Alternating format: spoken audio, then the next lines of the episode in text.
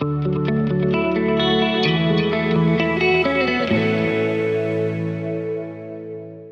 Lijep pozdrav i dobrodošli u još jedno novo izdanje podcasta uh, Sredinom. Danas sa mnom ovdje dvojac u studiju, ali to je samo dio ekipe koji oni uh, predstavljaju. Izuzetno dobro rade na očuvanju uh, BH tradicionalne muzike, dakle Sevdaha, to im vrlo dobro ide. Na njihove web stranici, ukoliko uđete nekada, vidjet ćete jedan zanimljiv hashtag, piše Širimo Sevdah i rekla bih da ih vole sve generacije, pa čak i ove mlađe. U posljednje vrijeme dobili su nekih puno, puno, puno nagrada za ovaj album koji ja držim ovde i zove se Zavrzlama o tome, ali o tome kako su krenuli i o njihovim početcima govorimo uh, danas, večeras u podcastu Sredinom, Neven i Selma uh, sa mnom Divan Hana. Uh, dobro mi došli. Hvala, bolje vas našli. Hvala. Uh, ja samo mogu da kažem uh, za tebe da si ti domaća, je li tako? Pa domaća jer sam u svom gradu, da, da. Ali si nova što se tiče Divan Hanije. To jest, to jest. e, dobro, Nevene, odmah znači idemo u glavu. Kako se Selma stašla kao uh, nova članica Divan Hanije? Pa evo vidite da dolazimo ovdje u Mostar. Na noge. Na noge. Znači da naređuje, da je već postala glavna. Tako da. Pa dobro, jedina žena, jel pa zato? Pa zato, Nije, nije, jedina. jedina. Aha. Imamo dvije mostarke, sestra njena Larisa svira u našem bendu, tako da... Aha, je li to neka Imamo novina, ja sam to dvostruku propustila? Sreću, dvostruku sreću. ima. Nije, Larisa je prije mene došla u band. Prije Mhm. mene. I kako sestre funkcioniraju? Pa negdje smo razgovarali o tome da obzirom da Larisa živi, djeluje, radi u Sarajevu jer studira, ja sam ovdje u Mostaru, nekako nam je osim posla to dobro došlo i da provedemo neko vrijeme zajedno. A još kad je to da obje muziciramo, da smo na koncertima, nekako se super to poklopilo. Sve se poklopilo. Pa dobro, sada ne pričam o tome ko sestre, mora tu biti nešto što i neštima, ali to je taj neki drugi. To je neka druga strana. A, dobro, jel to ono djeluje sve tako kao zavrzlama, ono, kao riječ ovog vašeg posljednjeg albuma, nekako, ono... Pa jest, jest. I naši odnosi u bendu i generalno naši odnosi u društvu i kakvi smo kao ljudi i kako se mi pozicioniramo u današnjem svijetu, mislim da je sve oko nas jedna velika zavrzlama i na kraju krajeva naš CD koncipiran iz takve jedne perspektive. Dobro, e, rekla sam da je u uvodu dobio nešto e, puno, puno, puno nagrada e, i to baš onih priznatih, europskih, ali i svjetskih. Čini mi se da je uvršten u deset e, najboljih svjetskih albuma, je li tako? Jeste od uh, prestižnog britanskog magazina Songlines, to je jedan najveći uh, world music časopis na svijetu. Uh, imali smo sreću da preko jednog evropskog projekta koji se zove Most uh, Eh, poznamo tu divnu ekipu i dođemo samim tim do toga da se već u januaru, tačnije u februaru prošle godine, u njihovom izdanju koje je izašlo u martu, ovaj, naša pjesma na kušlatu se Mahrama Vihori nađe na jednom mix CD-u koji je... Možeš li to ponoviti? Ko, kako se zove ta pjesma? To je naš posljednji singl koji se zove Na kušlatu se Mahrama Vihori. Mhm, Kako si to sp- spojio sve, meni je totalno to drugačije zvučalo nego što je ovdje pisalo, zato Dobro, sam malo ću pitala. sporije pričati. Uglavnom, ta pjesma pomenuta je ovaj, u martovskom izdanju časopisa prošle godine izašla u 15.000 primjeraka sa još nekim pjesmama s raznih krajeva svijeta i onda smo samim tim ušli u konkurenciju za najbolji album.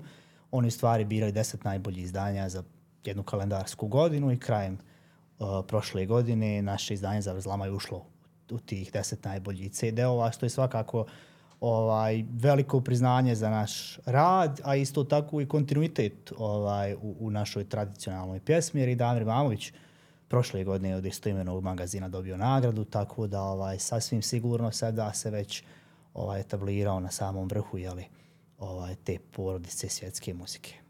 Kako ste vi uspjeli tako dobar album napraviti? Pa iskreno ovaj počeli smo reći, album raditi u Mostaru. Evo možda je to ovaj možda je to ovaj odgovor na vaše pitanje jer smo prve pjesme u stvari neko demo snimanje uradili u Dopovaroti u Mostaru. Bio je isto ovako ovaj januar, kraj januara, početak februara bio je isto ovako strašno hladan vjetar je puhao i onda nismo htjeli da izlazimo vani, samo smo bili u studiju.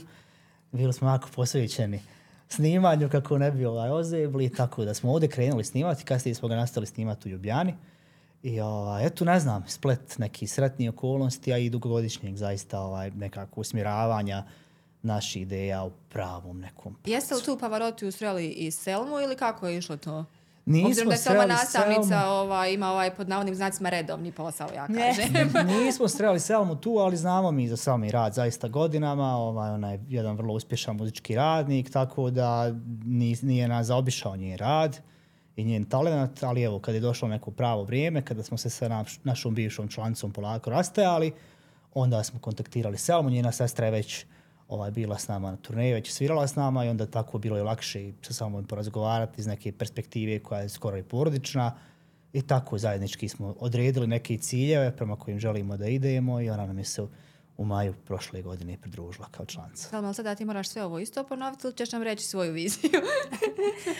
Ovaj, pa u principu mi se, naravno, mislim ja sam prije toga isto bavila se i sevdahom i interpretiranjem istog i onda se vi usput negdje sretnete, razmjenjujete neke ideje. Mm -hmm. Ja sam se sa Šejlom, prethodnom pjevačicom, vokalisticom družila, tako da nekako vodilo je ka tome, obzirom da je djevojka već odlazila iz benda, sjeli smo nekako i meni je bilo to velika odgovornost bila s jedne strane zato što je to bend koji dugo godina radi, postoji, djeluje, Zavrzlama je bila u povoju u tom trenutku, nekako radile su se i koncertne izvedbe albuma mm. i nekako bilo mi očuli ja to sad sve moć stić, nekako odmah sam bila u mašini, ali smo vremenom nekako vrlo brzo se uklopili, snašli, pronašli.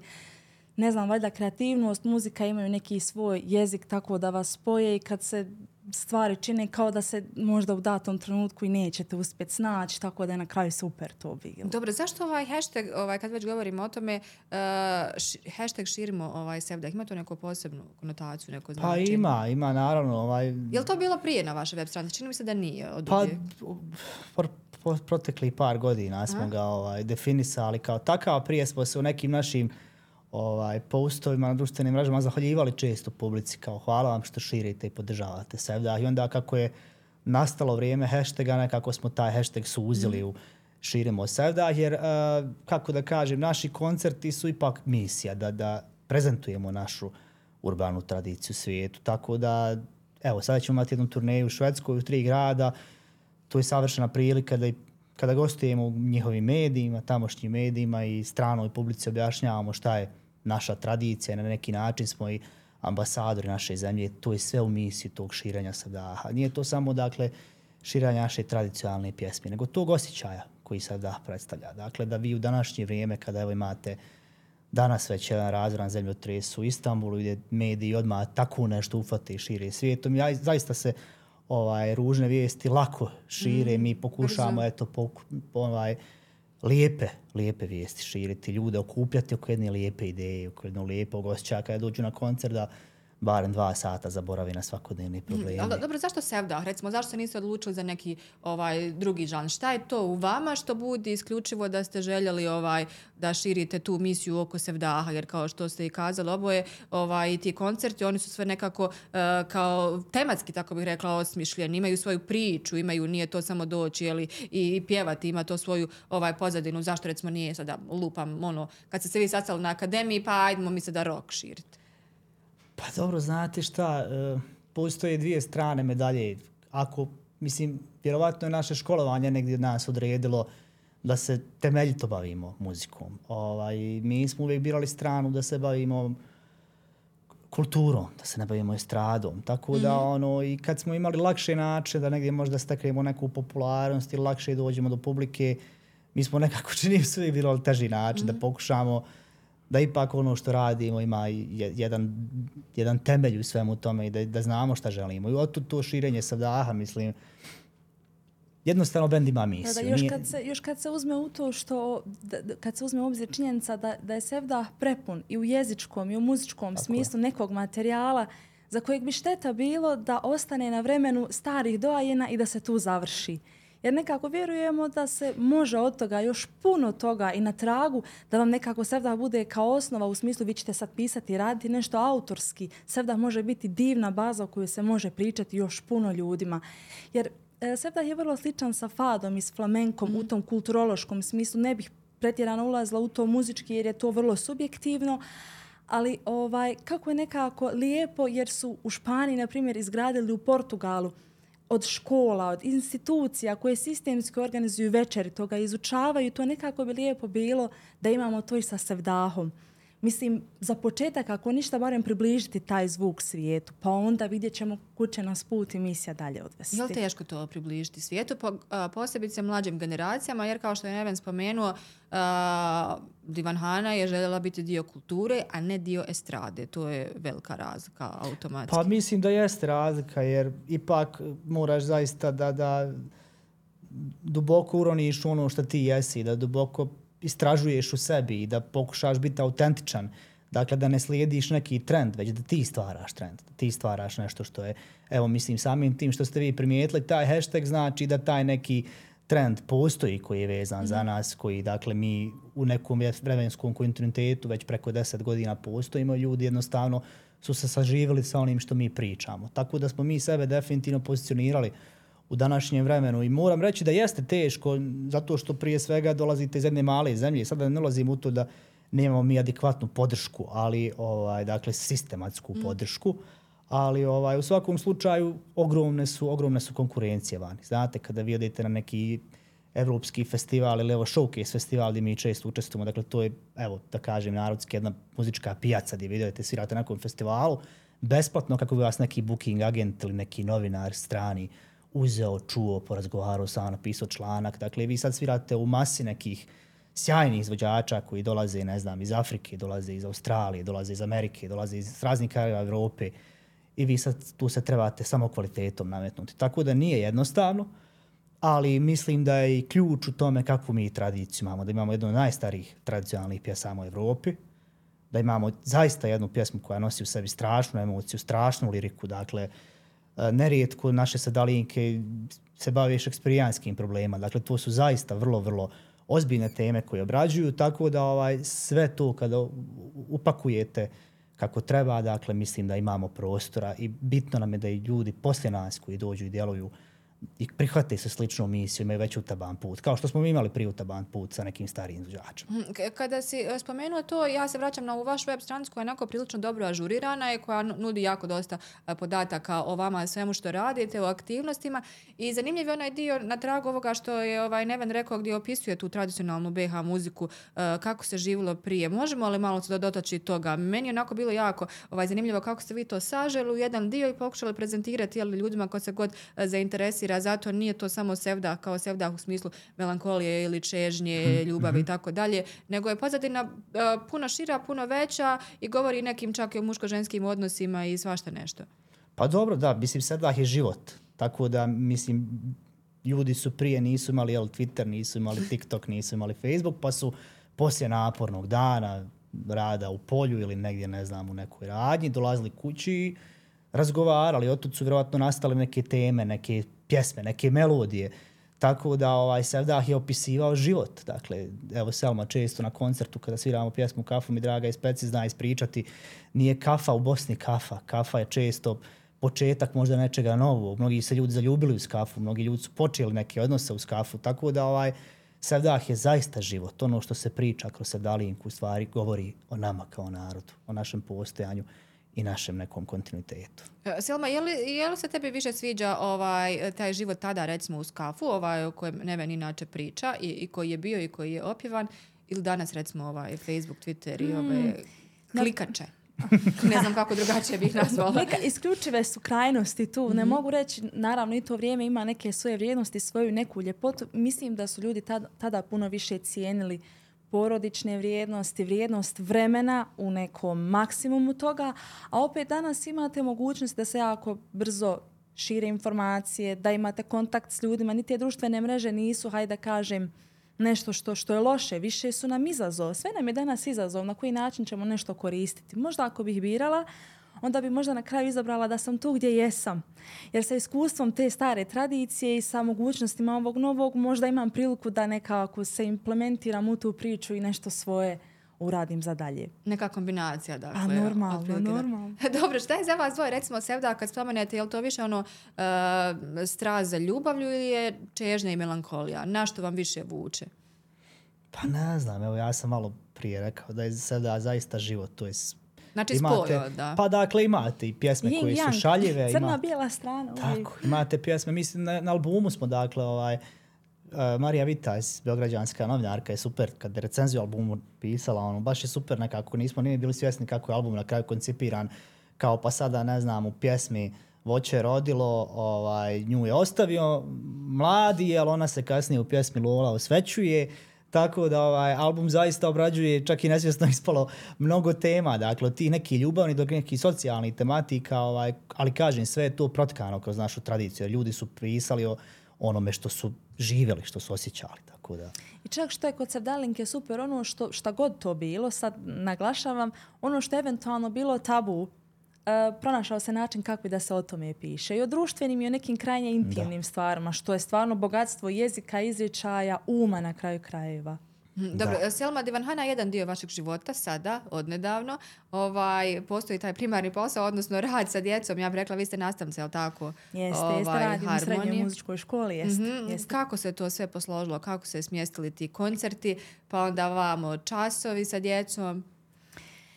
Pa ja negdje vjerujem, evo, ako, ako postavimo stvari kao to je primaran posao, da ja djeci ne mogu ponuditi nešto što ja nemam. Pa makar ako je to samo neko iskustvo, lijepo je steći ga, jel, prije svega. A onda i znanja, saznanja. Uh, mislim da svako više voli imati neku nastavnicu koja je nešto vidjela, pjevala, svirala, nego neku koja nije. Mislim, možda to nije tako. Ne znam, možda je bolje moje džake da pitate, jel? Ja pričam samo teoriju, jel, onako? Ba, pa eto, eto, onaj. Uh, Tako da ja vjerujem da sve ovo gdje jesam i što radim je u principu jedan divan spoj koji pruža da se na različite načine u svim segmentima ostvarim što bolje. Nekako ja sam takva život doživljavam više kao izazov, kao, kao skup A dobro, je li spreman kofer onda stalno obzirom na turniz? O, jeste, jeste, napolo otvoren, već ono spremljeno, samo let's go. dobro, počeli ste već uh, početak ove godine, jel da već smo u februaru? Ja, ja sve mislim yes. da je to tek nekad januar. pa dobro, na početku. Jeste. Na početku. Ovaj, vi ste krenuli onako fino, ovaj, ste već zauzeti, svirate, ide to onako lijepo, imate dogovorene već neke angažmane, ali da se vratimo na 2022. Osim ovih nagrada, kakva je bila ovaj, za vas generalno za Divan Hanu 2022. Jo, pa znate šta, još uvijek smo mi živjeli neku mehu pandemije, mnogo smo mm. dokređivali neki koncerata koji nismo ranije uradili pa se prebaca za 2022. Pa još uvijek je tu neki razni testiranja bilo, možeš li otići tamo, možeš li otići ovamo, kakvi trebaju testovi, kakvi mm. ne trebaju. Ovaj, ali u suštini bila je vrlo uspješna godina pored dakle, ovog što smo, što smo sa albumom iznjedrili neke nove stvari za sebe, ali ovaj, svirali smo, imali smo zaista divne koncerte u Ankari, svirali smo u Španiji prvi put, Jeste. tako da imali smo finih putovanja, upoznali nove ljude, potencijalno započeli neke nove saradnje, započeli saradnju sa Selmom, tako da otvorili smo i neke nove ovaj, možda epohe u našem kreativnom stvaranju, tako da godina je bila zaista fina. Ono što ja mogu primijetiti da ljudi su poželjeli da poželjeli su koncerte, yes. tako da su masovno porodično dolazili. Meni je ostao strožac Cazin. Da. Onda su djeca ispred, ispred bine doslovno sjedila i čitavu noć su oni bili tu. To mi nekako bilo ne znam, možda smo poslije te korone puno više cijenili sve, sve socijalne i društvene aktivnosti. Da. Dobro, kakva je bila korona? Šta se radilo u koroni? Izbac... Vi ste svi nešto po nešto radili, pa to je li tako uh, se čuli, komunicirali Just. putem ovih on, online platformi, pa i to iz, iznjedrilo nešto. Pa snimili smo album baš pred koronu, dakle ovdje smo u januaru bili u Mostaru, u februaru smo bili u Ljubljani, a korona je krenula u martu, tako da smo mi imali sreću da smo snimili taj materijal tik pred koronu, onda smo za vrijeme korone se bavili tim CD-om, imali smo zaista vremena pretek da se polako bavimo ovaj, obradom tog muzičkog materijala. Međutim, smo nešto malo isvirali tako online, da smo izbacili jedno simpatično ovaj, uh, extended play EP izdanje na, na ovaj Bandcamp, poklonili našoj publici. Tako da ovaj, bilo je tu nekih i kreativnosti koliko je moglo biti u, u tom momentu. Dakle, da sa, iako smo se malo malo nas je, ajmo reći, nervirala ta, ta, ta priča da će se muzika svesti na virtualno, kao da radimo mm -hmm. koncerte online i to, jer mislim, to je živa materija, to je toliko, toliko ono, bilo nelo, nelogično i neprirodno za nas. S tim smo se teško ovaj, mirili. Nisu se pomirili, naravno. Pa da, onda smo imali neke koncerte krajem te godine. Uh, imali smo za 50 ljudi, smo svirali 6-7 ovaj, gradova u Bosni i Hercegovini, što je isto bilo onako vrlo, vrlo tužno. Kada sviraš u dvorani, evo ne znam, pozorištu Mostaru, gdje imaš 300 nešto mjesta, sviraš za 50 ljudi. Ovaj, ali smo se trudili zaista da ne stanemo sa radom, jer znali smo da opasnost leži u tome. Ako ti staneš da radiš, teško je ponovo pokrenuti mašinu. Tako da pokušavali smo da budemo što aktivniji. E, Selma, e, kako je bilo na Exitu? Je li bio to prvi put nastup? e, Jes, prvi put smo na Extu bili, da. Jeste. Kako je bilo na Jeste. Pa bilo je zanimljivo iskustvo, iskreno. Ovaj, okrenete se oko sebe i na sve strane su stage-ovi. Ljudi dolaze, odlaze. Bilo je poprilično zanimljivo, pogotovo što smo mi bili na stage koji je bio onako možda malo drugačiji od ostalih. Ovaj, jedno jako zanimljivo iskustvo, mogu vam reći. Eto, o- Je li bilo treme neke ono prvi put Mm. Hanom, nova pjevačica, neka očekivanja, ipak Exit, ono, vrlo razvikan festival? kad krenu putovanje, kad krene tonska proba i sve ono što ide uz to, muzičar to bolje znaju, nemate vi kada misli to treme. Mislim, bilo je, bilo je zanimljivo, bilo je jako fino. Pa da, i dobro smo odmah poziv onda, nakon, festi- nakon ekstra sviramo, sada smo svirali dakle, u Novom Sadu 13. januara, ovaj, jer je Novi Sad bio pri, Evropska prijestolnica kulture, tako da je tu rodio i plodom i taj festival, da smo otvorili odmah neki nove saradnje. U suštini bitno nam je kada uradimo koncert da potencijalno otvoriš neke nove stvari sa tim koncertom, Uh, što je i misija, jel, da, da, da, Da, širimo. neke nove dakle. kontakte, Tako nešto, je, nešto novo.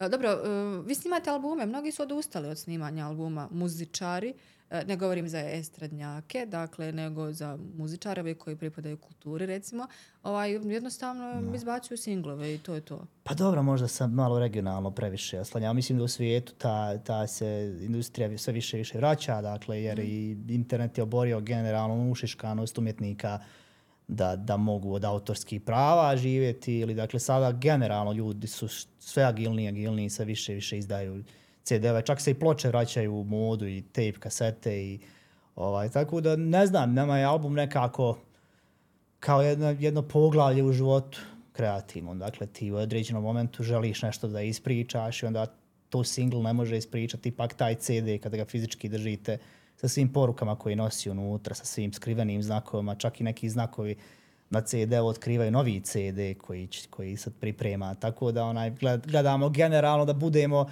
da nam svaki, svaki CD bude u stvari nastavak ovaj priče, da sve vrijeme pričamo jednu priču. Da ima zaokruženo, dakle, to što ste htjeli reći. E, e Salma, kako je vaše razmišljanje, recimo, o, o ovim singlovima, o, o tome bez albuma i, recimo, o novim žanrovima u, u muzici? Ne sada precizirati ni jedan, dakle, neću reći koji, ali imamo mnoštvo novih žanrova na sceni.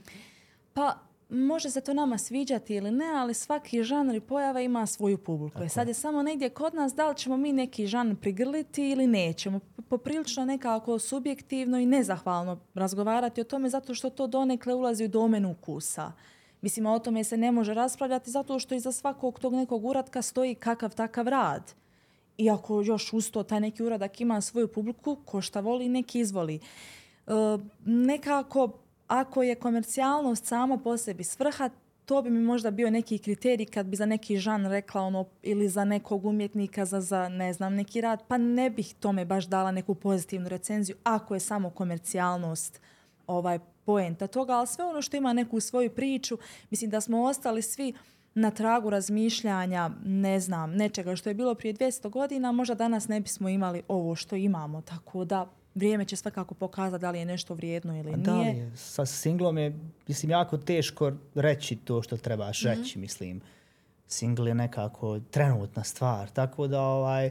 Instant. Pa da, mislim da je za Ja sam- umjetnika, ako sebe doživljavaš kao neko ko istražuje i ko želi da sebe generalno pronađe u svemu tome, ovaj, jako je opasno da se krećeš u nekoj sigurnoj zoni. A mene nekako žalosti kada vidim da dosta ljudi regionalno razmišlja da se ugleda na nekog. Dakle, a, to je jako opasno za umjetnika jer onda si kao umjetnik mrtav. Jednostavno moraš istraživati, tražiti u sebi neotkriveno da bi pondio tek će tad izroditi neka pjesma ili neka priča koja je, će biti svojstvena tebi. Dakle, evo uzmimo primjer zašto kažem da je ta, ta, to ganjanje ne, neke, neke ispričane priče i, i, i ići u smjeru muzike koja je otpjevana poprilično neutemeljena. Evo uzmite recimo Konstraktu koja je otišla na Euroviziju, predstavljala je žena niko nije očekivao da će jedna takva pjesma biti popularna. Dakle, žena, a žena ima sigurno deseta godina karijere sa, sa, sa ovaj, zemljom gruva, tako da ona negdje u svemu tome pronašla sebe i izbacila pjesmu za koju ona sigurno nije smatrala da je komercijalna. Ali od toga napravila hit. Tako da ono, često se prevarite onome kad ganjate neki hit. Ganjajte sebe, tražite sebe u svemu tome i zato mi snimamo albume jer to je način na koji mi radimo. Je Jedna li moguće ganjati hit? Je li moguće unaprijed znati ovo će biti hit 100% kad čujete? Pa mi to ne, ne znamo, mislim. Kad vi snimate, Možda- je li ono na neko slušanje prvo, drugo, treće, peto, ne znam, ne deska, ovo će biti hit definitivno, ovo Meni će se izdvojiti s da. albuma. Ili... Meni je lično bitno da negdje stojim iza onoga što ću snimiti. I onda mi nije bitno da li će biti hit ili neće, zato što u interakciji s publikom uvijek ono što je iskreno iza čega vi stojite, ljudi to prepoznaju. Možda to neće imati milione pregleda, ali vam je dovoljno da nekoga istinski dotakne. Ko se bavi ipak nečim što je krajnje konzumerističko, živi od pregleda, od instant te popularnosti, on mora razmišljati da li će nešto biti hit ili neće. A opet ja nekako vjerujem da je važnija autentičnost, iskrenost u izrazu.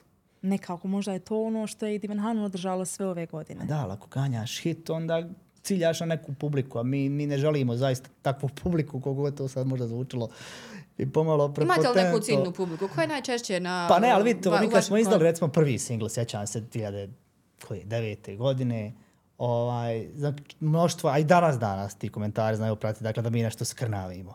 Dakle, mi da smo u tom momentu htjeli slušati većinu što nam govori, mi bi prestali tako svirati, mi bi uzeli, ne znam, Safeta Isovića i svirali ko Safet Isović pjevali. Dakle, u st- u startu smo se nekako vrlo neugodno osjećali na terenu na kojem djelujemo. Tako da ono... Ali da niste odustali. pa zato što smo se osjećali sasvim ok na takvom terenu. Osjećali smo se da tu pripadamo i ok, mi smo tu, negdje ćemo biti možda korak ispred vremena, možda će se nakon nekog, nekog vremena i onda nakon nekog vremena je postalo je ok. Sad kad kažeš Divanahana, ljudi kažu to je Sevdah. Evo na zadnjem albumu Sad najmanje... više ne skrnavite. Pa ne, na zadnjem albumu recimo najmanje ima Sevdalinki. Ovaj, čak izdamo autorsku pjesmu, ispod su komentari kakva divna Sevdalinka. Dakle, ljudi su ponovno počeli doživljavati Ti Sevdah. Sevdah. Tako da smo sad u jednoj vrlo lijepoj poziciji gdje možemo pisati svoju muziku koja će potencijalno sutra postati Sevdah.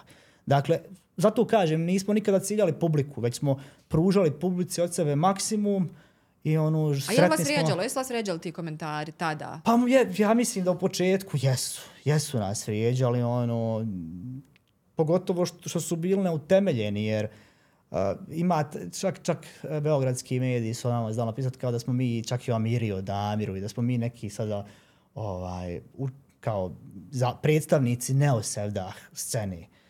Mislim, to je za mene toliko nenormalno, jer i Safet Isović je bio neosevdah scena.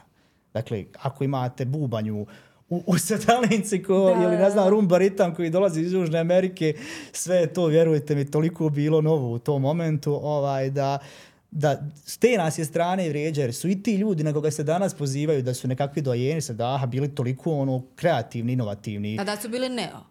Pa da, i sada čak jako puno sedalijenki za koje mi mislimo, evo ne znam, ono u lepom starom gradu, više gradu, neke pre, prepoznate, da sam ptica, Safete, Savio, Sarajliju, to su autorske pjesme, dakle, to su ljudi pisali nove sedalijenke. I sada mi kad današnje vrijeme to radimo, onda neko napiše nešto skrnaviš, pa mislimo da se vrtimo u nekom, u nekom prostoru gdje svi skrnavimo sedalijenke. matrici gdje, gdje... A, Gledate li one preglede, koliko imate pregleda, komentare, osvrćete li se na to? Je li vam to bitno? E, Te društvene mreže i to? Ko... Ma malo je to pregleda, mislim koliko pregleda danas ljudi imaju, to je zaista zanemarivo. Naši pregledi se vrte oko par miliona. Tako da nije to nešto, ono, mislim par miliona, ne znam nijako oko godina. Ovaj, ali Ne vodite se jednostavno tim kriterijima. To vam nije kriterij, nego kvalitet dugoročni. pa vodimo se publikom. Tim se vodimo. Dakle, ako, ako ljudi dolaze na koncerte, znači da to nešto naše živi. Ko najviše dolazi na te koncerte? A Raspon dolaze generacija. svi, zaista. Od ove dječice, što je Od spomenula. djece sam. do starih ljudi. Pa evo desilo nam se u Tešu, smo svirali, ja mali je bio na koncertu, kaže, jer, ovaj, tata njegov priča, mali je bolovao tešku bolest, ležao je u Zenci ovaj, bolnici, kaže ono da je uz našu muziku se liječio. Eto, zamislite vi kada dijete tako dotaknete. Ovaj, s druge strane, evo sad smo svirali u Novom Sadu, bio- bila je mala dvorana 200 mjesta, došli su ljudi iz raznih krajeva Srbije, pisalo se nam nema više karata. U Hrvatskoj, kad smo u Slavonskom brodu svirali, iz cijele Slavonije su ljudi dolazili. Dakle, dolaze razne generacije iz raznih gradova ljudi dolaze. Tako da, ovaj, i raznih nacija, što je za nas vrlo bitno na ovom Balkanu gdje živimo. Dakle, da mi nismo se opredijeli da budemo nacionalni Ni bend. već- VHS, ni ono što sve kod nas vas da se dijeli. Pa Znači, da, i često, to sve. često bude dakle, kritika i zašto vi tamo svirate, kako tamo svirate. Nama je to zaista nevjerovatno da mi možemo u današnje vrijeme o tome pričati. Da, suvišno diskutirati o tome. Jest. Dobro, kako je biti umjetnik u Bosni i Hercegovini uopće? Zanimljivo. baš sjajno. Zanimljivo. Recimo, poteškoće nekad znaju nastati kad kad shvatite da mi nismo u Evropskoj uniji, a nalazimo se na području Europe, onda cijeli taj proces od putovanja, na primjer, evo to ću prvo uzeti, zna biti poprilično interesantan, onda sad vi nešto svoje objavite, ne možete to na isti način u smislu autorskih prava potraživati kao što to rade građani Evropske unije, u smislu pronalaska izdavača, sve je to puno kompleksnije kad živite u Bosni i Hercegovini, ali na primjer s druge strane ja to često volim reći da ne bude da kritikujemo samo sistem, lijepo je što živimo u državi koja nije cenzurisana, koja dozvoljava da vi stvarno ono što radite, da to i prezentujete. Jer u nekoj drugoj državi bi možda neko mogao uzeti pjesmu na kušlatu se Mahrama Vihori, ona priča o nečemu, tap, nećete više svirat. To je, na primjer, stvarno negdje pozitivna strana da ne bude da Jer samo smo pričamo. Da, takve da. slučajeve, Da, da. da, da, da, ovaj, da jednostavno komunicirate s ljudima koji, na primjer, u svojoj državi ne mogu izvesti neki svoj Kojim državama, na primjer. Turskoj, možda Erdogan ne da neke stvari. Pa eto tako, Imate generalno prema istu kada idete. onako dakle, imate konzervativnije generalno. sredine koje imaju neke svoje postulate izvan kojih se ne ide.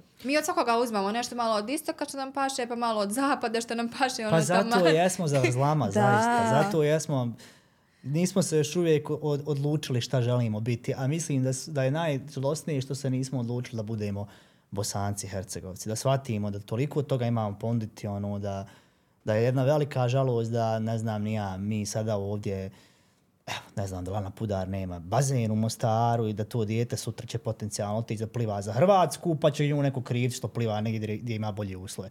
Dakle, konstantno smo spremni da kritikujemo, ovaj, nego, nego da, da, da primamo kritiku. Eto, ajmo tako reći. Tako da, ovaj, s druge strane, što sama kaže, mi ne kritikujemo sistem, nama je naša država dala jako puno, evo sad smo pričali sa vašim ovdje jednim članom ovaj, ekipe, bili smo zajedno na, na Expo u, u, u ovaj, Dubaju i nama je država dala prostor da idemo da sviramo na Expo. Za nas je to velika čast, privilegija. Ovaj, tad kad smo šetali, sećam se tu po tom gradu ovaj, na Expo, jedna je jedna osoba rekla, vidjela je paviljon Njemačke i kaže, ovo je obećana zemlja. I onda je neko rekao, super od nas, kaže, pa što te Njemačka nije poslala u Dubaj? Ono, u kontekstu država Da. toliko od toga da i opet priželjkuješ drugu državu. Da, mi nismo zahvalni. Pretirano znamo biti nezahvalni, nezadovoljni, a ima stvarno i lijepi priča, ima, evo mi kažemo, živimo od kulture, dakle, živimo od svog posla da sviramo. Evo, Selma radi još jedan posao, niko ne brani, radi još jedan posao, ima vremena za sve u životu. Jednostavniji je život u Bosni i Hercegovini, živimo u nekim multimilionskim gradovima gdje ono, putuješ kao Istanbul od- do posla 3-4 sata u jednom smjeru. Tako da ima dosta lijepih stvari u Bosni, ima uvijek i negativni. Da nema negativnih, ne bi nas vjerojatno ni tjeralo da budemo bolji i da se trudimo. Tako da ono, mi biramo zaista ovoj zemlji, biramo da ovdje gradimo ljepše vrijeme za neku novu djecu. Koja I da širite sevdah. Dobro, kada smo kod uh, sevdaha, kod toga, uh, nismo nikada rekli kako je počela uopšte 2009. godine ta priča sa Divan Hanom. Studenti akademije skupili se kako šta?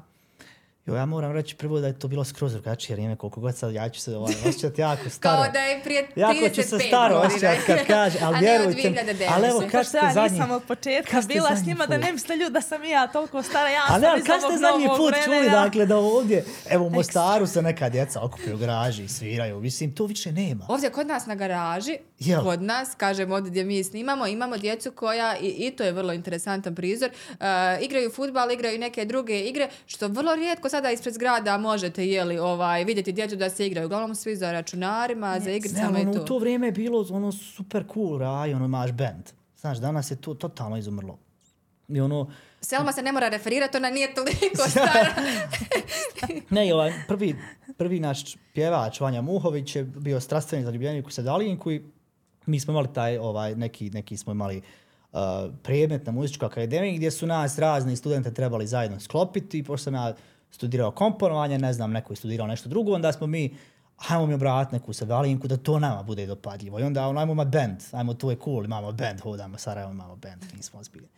Tako da ono, krenulo je tako, zaista kao neka dječja studentska igra, ali kad smo naišli na ovaj hrpu komentara i kažem i negativnih, opet smo skrenuli na sebe pažnju, da smo rekli, ok, mogli bi možda malo ozbiljnije svirat, pa snimiti koji single, pa onda snim CD.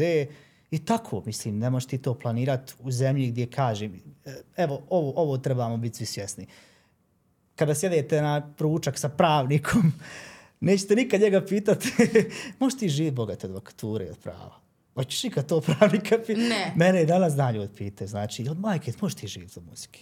Zato što im je to uh, uvijek sumnjivo obzirom da znamo koliko se ulaže, odnosno ne ulaže u kulturu u našoj zemlji, pa i sport. Evo, Pa ne, ali zato vam si kaže, da- zavisite kad vi kod dijete se odlučite baviti muzikom, ko student, ono, dakle, ja mi strateški pogled na to da je to zbiljan Šta su posao. rekli roditelji? Pa dobro, roditelji su nas pustili da studiramo, samim tim su oni vjerovatno misle dovoljno ste normalno da studirate muzičku akademiju. Tako smo u nekom društvu sjedli sad pitaju kao ovog, šta ti sina studiraš? Medicinu, o super, šta ti studiraš? Matematiku, o super, šta ti sina studiraš? Ma muzičku akademiju, a pa hajde i to je nešto. Tako da ono, mislim, generalno se sa tim nekim ovaj, naslijeđenim arhetipom nekog sistema još uvijek borimo i ono, trebamo zaista izrasti u narod koji vjeruje da postoji mjesto za svakoga. I nismo davali neke šanse kad to kažu. Pa hajde, mora i to neko, jel? Pa nisu, je vjerovatno, šta znam, mislim, mi smo uvijek vjerovali da možemo svirati. Čak kažem, i čak kad si u tom nekom procesu jako ti si na velikom iskušenju, hoćeš ti, nek, ne znam, hoćeš ti napraviti neki skandal, pa te neko čuje, pa otići odsvirati neku svadbu, pa odsvirati nekoj diskoteci, pa uzeti neke velike pare za noć. Ne svirate svadbe, jel? Ne idete Ne, to? Ne. Imate li neka stroga pravila u bendu? Šta može, šta Pa ne nije da može? mi ne sviramo svadbe, nego ne znamo mi to svirati. Ljudi na svadbama očekuju da ih ti zabavljaš, a mi nismo band koji zna zabavljati. Dakle, mi sviramo naš repertoar. Znalo se desiti dakle, da sviramo nekad ljudima na nekom svadbenom veselju, ali ne ono da je sad svadba neki pir, već ljudi žele da im Divan Hana svira, mi dođemo, sviramo naš koncert i to bude to. Dakle, ali ne znam, nismo mi generalno, ne snalazimo se jednostavno u tome. Tako da ono nismo, imali smo i tu nesreću da ni to nismo znali raditi.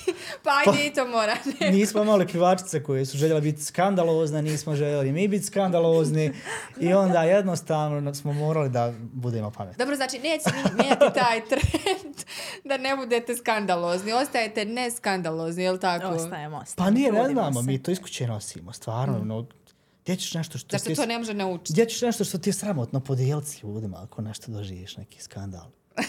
To- ne skandalozni bend. Uh, ima i to, oni su kulturnjaci, nisu estradnjaci, da, da se niko ne uvredi. Ovaj, Ma ovdje. ne, nisam ja tu zaista negativno. Ne, ne, ne, ne, ne, ne, ne. Zato sam ja ovo podvukla da, da se ovaj e, niko definitivno ne uvrijedi. E, dobro, Selma, u, intervju, u intervjuu za Bljesak si rekla e, da da si sigurna da će Divan Hana donijeti neke nove lijepe priče ovaj, e, u, u- u tvoj život. E, jesu li već počele te fine lijepe Kako pričice? nisu, kako nisu. Evo, trenutno smo negdje u procesu rada u smislu da negdje stvaramo i svoju neku novu muziku, jer poslije zavrzlame i svega ovog što se dogodilo, naravno sad već nismo više djeca, nismo studenti, moramo strateški razmišljati kako to sada bude još bolje. To je tako, evo kolega se smija, Profesor, to, to je profesorica je na tako. Ovo sada učenici Tako gledaju, da, ne zbog ovaj, toga. Tako da smo već negdje u tom kreativnom procesu i samo to jeli, je već dovoljno za sebe. Onda sva ta putovanja, ne znam, sve nas to uvijek na poseban način zbliži. Svaki susret s bendom je iskustvo za sebe. Tako da već je to jedna priča koja je Kad krenete na putovanje, ili već u glavi imate ja, kako će biti ono super koncert ili joj, mislim da će ovo biti dobro putovanje ili što, što prevagne tu? Ja sam neko ko voli, na primjer, koncerte. Meni je sve prije toga u smislu putovanja, svega zamorno, iskreno. Ali taj moment kad se popnem na binu, ja sam tu ekstra. Dobro, ali lijepo je zaista, moraš priznati. Evo sad smo bili u Briselu i lijepo je, došli smo noć prije, pa smo imali noć prije prostora da šetamo. Dan taj pred kon, ovaj, na dan koncerta smo imali jedno prije pode da malo prošetamo Briselom. Pa lijepo je, mislim, vidiš neke gradove, ako stigneš negdje otići neku galeriju, neki, ne znam, nija, muzej, nešto, poznaš tu kulturu. Ipak je to, kad smo išli, ne znam, u Kanadu ovaj, na turneju, pa smo imali puno dana neki slobodni pa on upitaš se često i vidi te muzika dovela. Mislim, lijepo je, lijepo je kad spojiš ugodno s korisnima, a naš posao ti često daje ovaj prostor da to dvoje spojiš. Tako da ovaj, radujemo se, mislim, sigurno i, i koncertu i putovanju u isto vrijeme. E, Dobro, dakle, spojili ste nekako sve to lije- e, lijepo, jedno, drugo, treće, to ovaj, ide onako fino teče, što bi se reklo. E, koji su planovi dalje? Šta, e, gdje se sada svirate? Koja je naredna stanca, rekla bi? Gdje je Sada stop? sviramo u Srbiji jedan koncert, da sviramo u Bosni i Hercegovini. Stvarno smo se želeli sviranja u Bosni i Hercegovini. Sviramo u Zenci u Tuzli. Pet godina ta, na ta dva grada nismo bili u Narodnom pozorištu u Zenci 7. marta i 8. marta u ovaj, Tuzli u Bosanskom kulturnom centru. Nakon toga idemo u Švedsku, imamo tri koncerta ovaj, u Štokholmu, Göteborgu i Malmeu. Uh, onda ćemo opet nastaviti svirati po Bosni, ćemo koncerti u Sarajevu, Banja Luci, u Beogradu ćemo svirati, i tamo nismo šest godina svirali, tako da ovaj, bit će lijepi putovanja, dogovaramo jednu turneju u Španiji na jesen, tako da smo i to tržište polako počeli otvarati i vidjeli smo zaista dosta toga zajedničkog sa ovaj, fadom koji oni izvode dole. Mhm. Tako da ovaj, u međuvremenu ćemo se naravno bazirati na nekim novim pjesmama, novim kreativnostima, novim saradnjama. Uh, radimo jedan mali dokumentarni film o naših deset godina postojanja.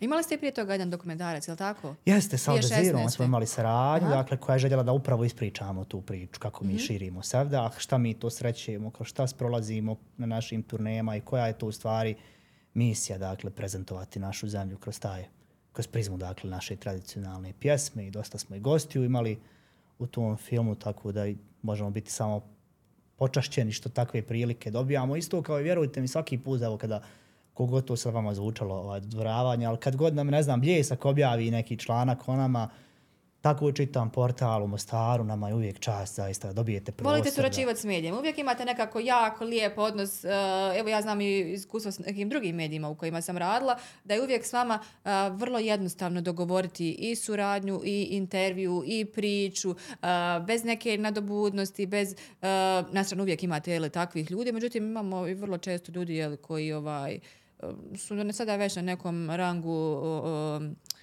da je vrlo teško sa njima komunicirati, da su to pod navodnim znacima zvijezde i, i, ovaj, i, tako dalje. Bez obzira na ono što su uradili. Recimo, može to biti neki band koji je uradio duplo manje od vas, ali ovaj... Pa dobro, ali mislim, nama tu, ja vjerujem da će sigurno nekad se desiti da će doći do zamora i da onda više nećemo svirati. To je naj, bilo, to bi bilo najviše fair. Dakle, ono, ako, ako se desi da izađeš na scenu i da, da se rekao, joj, moram svirati, onda je sigurno vrijeme da... Pa Dobro, to kad budete već prilično Pa stari, ne znam, eto, ne zato vjerujem. kažem, nama je ovo zaista zabavno ona, i kažem, opet osjećam uvijek se privilegovano da nam takav jedan portal da prostor da ispričamo neku svoju priču, da pritome ne moramo nešto biti pretjerano ni dopadljivi, ni ono, da sad imamo milione šerova i klikova, tako da u takvom vremenu u kojem danas živimo, koji je turbo nekako, Da, da nama je zaista, mnogo smo zahvalni na to. Svjesni smo i mi da ovaj mediji negdje funkcionišu po principu što više klikova, što više lajkova, što više šerova, to je za medije bolje. I nekako kad je neki skandal ili senzacija u pitanju, to uvijek doživi nekako bolji feedback od, od, od strane publike konzumenata. I onda nas posebno veseli i raduje kad ti neko ustupi prostor, bez obzira što nisi senzacionalan, što se nisi jutro s niskim pobio ili napravio neki incident, a bez obzira te neko zovne negdje cijeni tvoj rad i ono što jesi i nekako ti pomaže u cijelom tom Da, procesu. tako meni kažu, ko tebe smija ovi što su ono kao kvalitetni, ali koji, koji nemaju najmanje pregled. Dakle, nema veze, ja se držim ovog svog. A dobro, mislim. Svako ima svoj put, jel tako? Tako je. Mislim, kako da kažemo, ne, Mi smo negdje i pustili da publika nas odabere i drago nam je što nas je baš ova i ovakva publika odabrala. Bez skandala.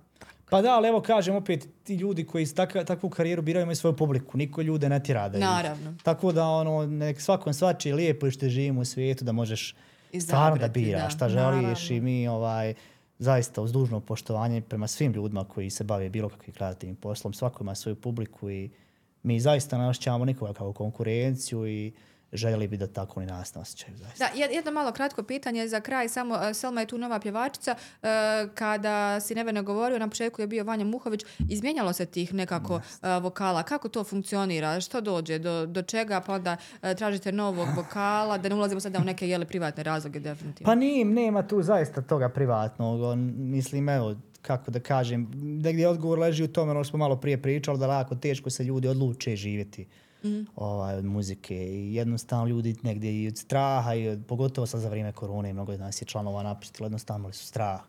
Gdje će više ono, s muzikom, vamo nešto raditi, što je sigurno. Tako da ovaj, svi su članovi napustili kolektiv svojevoljno, dakle, zato što su željeli da rastu negdje drugo. Naše je bilo uvijek da podržimo takve ideje i vremenom smo jednostavno shvatili da ne možemo raditi kao band. Zato, zato imamo sreću da ne znam, ne prepoznaju naš bend, evo sada po, ne znam, bivšoj članci, već prepoznaju po imenu benda koji nosi. I po muzici to Tako je, da da, smo mi zaista počeli institucionalno djelovati. Ok, dođi, radi kad se radi, kad se ne radi, nemoj rad, odrasti s nama, nešto novo nauči, snimi neki CD, upoznaje neke ljude, otvori sebi neki put. Mhm. Bud tu dok ti je lijepo. Mi smo imali razni ideja i od strane menadžera i saradnika, napravite ljudima, su, sa ljudima ugovore, vežite ljude. Šta će tebi neko kolektiv ako mu se to više ne radi? Tako da ono, zaista smo sretni. Ljudi neka dođu, neka budu tu koliko žele. Sve na principu slobode. Pa mislim, jedino tako možeš biti. Mislim, bilo kom odnosu u životu, ako se osjećaš lijepo i slobodno, onda će ti tu biti lijepo. Biti Da. lijepo, sigurno. I ovaj, nećete morati jeli, ovaj, tjerati onda te ljude na ovaj, na onaj način Tako da nešto je, rade što im se ne Tako radi. je, tako je. Definitivno. Tako E, Hvala što ste odvojili svoje vrijeme, a, što ste došli ovdje. Selma je rekla sam domaća, ali ona e, je s ovim koferom sada više u nekim drugim gradovima nego u Mostaru. E, Nevene što si podnio ovaj mostarski vjetar, ovaj, jer je zima puno e, snažnija pod navodnim znacima ovaj, nego u Sarajevu obzirom na, na vjetar. Tako da Ozbiljno. hvala vam što ste došli ovdje podijelili ovu priču. A, koliko god klikova bilo, ovaj, nama je bitno da podijelimo jel, nešto što je kvalitetno i što definitivno može ostati traga i u budućnosti, a ne samo ono momentalno instant. Baš vam hvala na ovom razgovoru. Hvala još jednom, mi se vidimo u iduće sedmice, do tada nas e, gledajte na portalu Bljesak Info, naravno na našem e, YouTube kanalu i pratite nas na našim društvenim mrežama, bude tamo neki e, zanimljiv story, eventualno najava nekog podcasta, možda ne mog, možda od kolege. U svakom slučaju budite online koliko vam to vaše vrijeme dozvoljava.